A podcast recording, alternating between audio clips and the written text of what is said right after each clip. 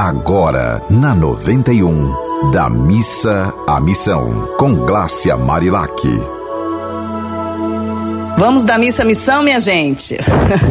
oh, hoje eu vou trazer uma outra parte do livro Se a Vida é um Jogo, Estas São as Regras de Cherry Carté. É, tem uma parte aqui que diz o seguinte: Não é nenhum pecado estar feliz por estar vivo. É muito legal é, a gente lembrar isso. Uma vez minha filha foi à missa e o padre estava falando muito sobre os pecados, né? E ela, como criança, parou e pensou assim: Mamãe, se eu errei alguma vez, eu errei sem nem saber que eu estava errando, mas eu quero pedir desculpa. De qualquer forma, como eu não lembrei de algum pecado que eu tenha feito, eu pedi desculpas e também comecei a agradecer por tudo de bom que acontece na minha vida. Então eu achei bem legal, eu acho que essa é uma algo que a gente tem que disseminar cada vez mais, desenvolver no coração das pessoas é, a gratidão. O medo, ele faz com que a gente haja coagido, né? Você age daquele jeito porque tem medo. Mas quando você age por gratidão, você age porque fazer o que é certo te deixa feliz. E isso é fantástico. Então, assim, desenvolver o sentimento de gratidão, a gente precisa desenvolver todos os dias. Então, é, tem uma parte aqui do livro que diz o seguinte: quanta alegria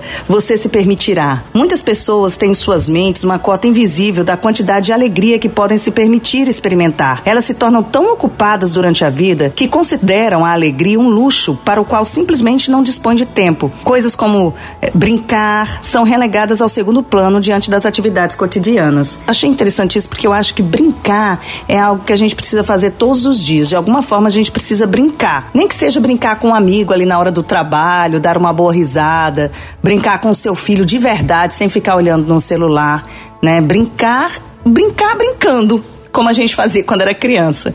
E essa é uma alegria muito especial. Por exemplo, eu fiz com os meus sobrinhos o seguinte: a gente pega um livro que tem muita, muitos desenhos no livro só, né? Uma ilustração cheia de figurinhas. E aí eu pergunto para eles: onde está a bola? E eles vão identificar no livro onde está a bola. Onde está o cachorrinho? Aí eles correm para identificar no livro. E quem encontra primeiro é, que ganha, né? Ganha o, o jogo. Então, é, a gente precisa sempre inventar coisas, não precisa ir para uma grande loja comprar um grande brinquedo. As crianças querem, o que as crianças mais querem é a atenção. Como você pode reclamar de uma criança que fica o tempo todo no celular se você também fica o tempo do celular? As crianças aprendem pelo exemplo. Então, qual exemplo você está dando? Né? E ele continua aqui dizendo: ó, contudo, sua vida simplesmente não vai funcionar muito bem se você negar ser feliz. E tem muita gente que tem culpa de ser feliz porque uma outra pessoa não é. Aí eu volto àquela minha frase de sempre: cada um tem a força suficiente para lidar com seu destino. Você tem de oferecer o melhor, estender a mão, mas você não pode deixar de ser feliz porque a outra pessoa não é. Cada um tem as suas escolhas. Às vezes as pessoas são felizes ficando quietinha no canto delas.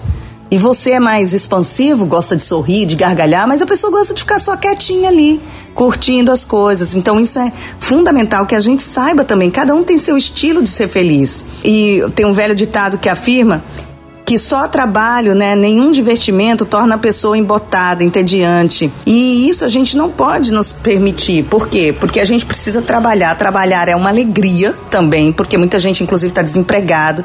E quando a pessoa fica desempregada, ela sabe a importância do trabalho, mas também é importante se dar momentos de folga para que você possa fazer o que você quiser, né? Você se permitir ir a uma praia, se permitir caminhar, se permitir fazer algo que te dá prazer, ler um bom livro. E aí, ele continua aqui dizendo: a alegria é como o óleo que mantém a máquina de sua vida funcionando suave e facilmente. Sem a alegria, as engrenagens emperram e você muito provavelmente pode ficar até doente. Às vezes, ele completa, né, que ele se esquece da importância de dar alegria à vida, né? À medida que corre o tempo todo. Então a gente precisa sempre lembrar disso, o quanto é importante que a gente se permita ser feliz independente de todo o trabalho, de tantas coisas que se tem para fazer. No meio do caos também dá para se encontrar o cosmo e assim a gente consegue ir da missa à missão. Um grande abraço e que você lembre-se de continuar com essa sintonia do amor. Você ouviu Da Missa à Missão com Glácia Marilac.